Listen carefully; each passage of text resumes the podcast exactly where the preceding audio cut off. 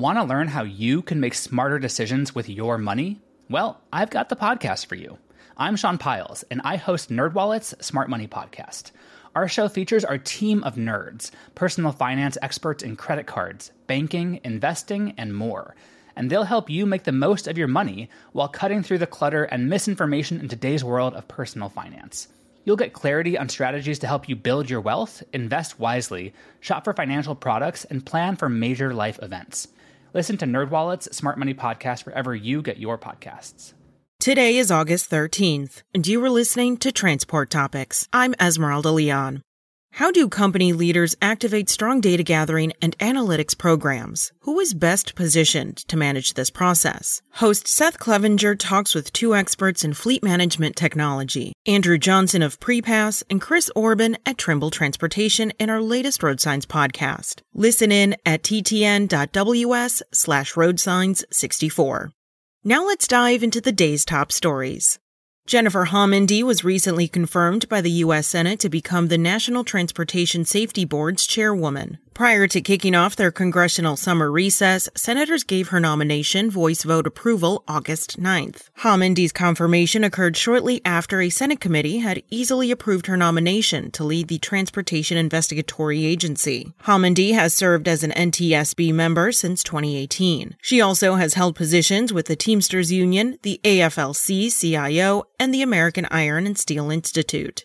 Volvo Trucks North America has delivered its first electric powered Class 8 truck on the East Coast to New York based Manhattan beer distributors. The battery electric truck is the first of five VNR electric models that will be joining the beverage distributors' fleet of more than 400 trucks, which deliver beer in the greater New York City area. Volvo's first electric trucks in New York signal the growing opportunities for fleets to introduce electric trucks in regions beyond California, which has been the nation's primary zone for the development and deployment of electric commercial vehicles.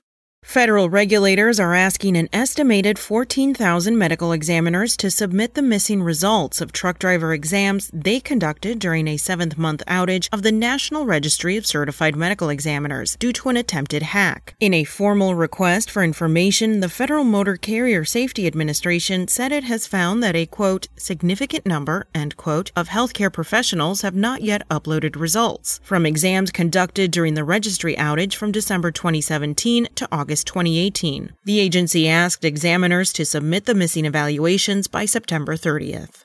That's all for today. Remember, for all the latest trucking and transportation news, go to the experts at ttnews.com. Spoken Layer. Want to learn how you can make smarter decisions with your money? Well, I've got the podcast for you. I'm Sean Pyles, and I host NerdWallet's Smart Money Podcast.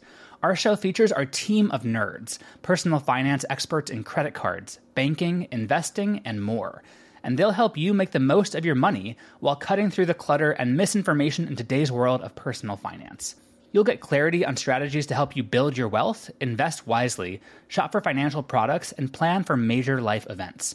Listen to NerdWallet's Smart Money Podcast wherever you get your podcasts.